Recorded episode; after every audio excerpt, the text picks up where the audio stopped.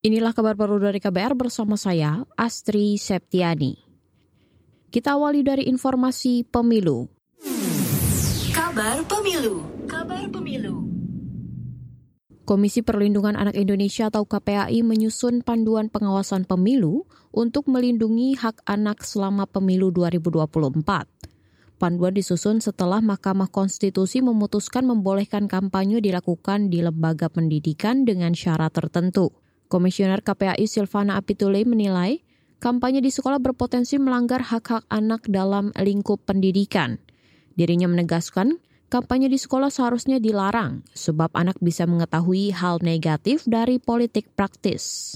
KPAI akan mengeluarkan panduan untuk digunakan oleh publik, terutama pihak sekolah, dalam melakukan pengawasan supaya pemilu itu ramah anak. Ya, seandainya kami akan tunjukkan uh, masalah-masalahnya di mana yang disebut dengan penyalahgunaan anak dalam pemilu itu apa dan ap apabila itu terjadi di lingkungan Anda, termasuk di lingkungan sekolah, ke ke mana harus melapor, apa yang harus dilakukan, ke mana harus melapor dan seterusnya. Komisioner KPAI Silvana Apituli bakal menggandeng Komisi Pemilihan Umum atau KPU RI terkait penyusunan panduan pengawasan pemilu di lingkungan sekolah.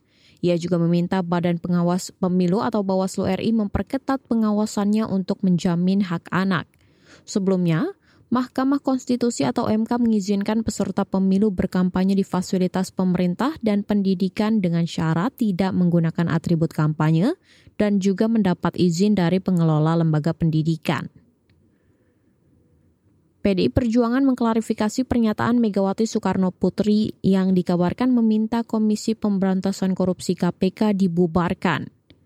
Sekretaris Jenderal PDI Perjuangan Hasto Kristianto mengatakan informasi itu salah. Ia menegaskan Megawati justru meminta KPK diperkuat. Itu dipelintir.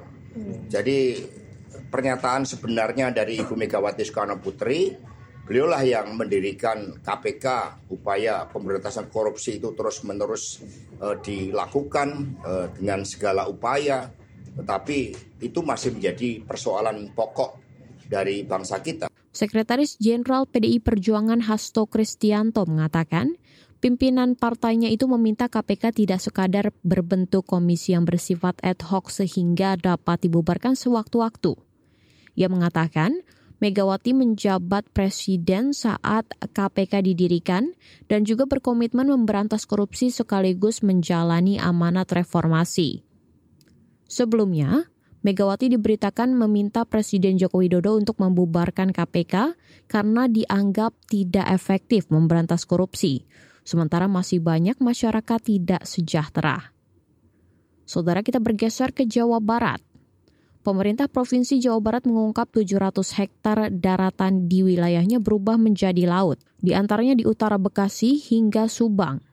Gubernur Ridwan Kamil mengatakan, perubahan itu terjadi akibat pemanasan global. Jawa Barat sudah hilang 700 hektar tanahnya sekarang menjadi menjadi lautan. Kenapa? Sea level rising, Pak Kohen.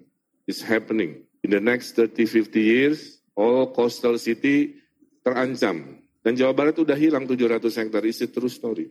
Gubernur Jawa Barat Ridwan Kamil mengatakan, pemicu pemanasan global yaitu konsumsi karbon yang berlebihan. Selain berubahnya daratan menjadi laut, lebih dari 80 ribu hektar lahan di daerahnya berstatus kritis.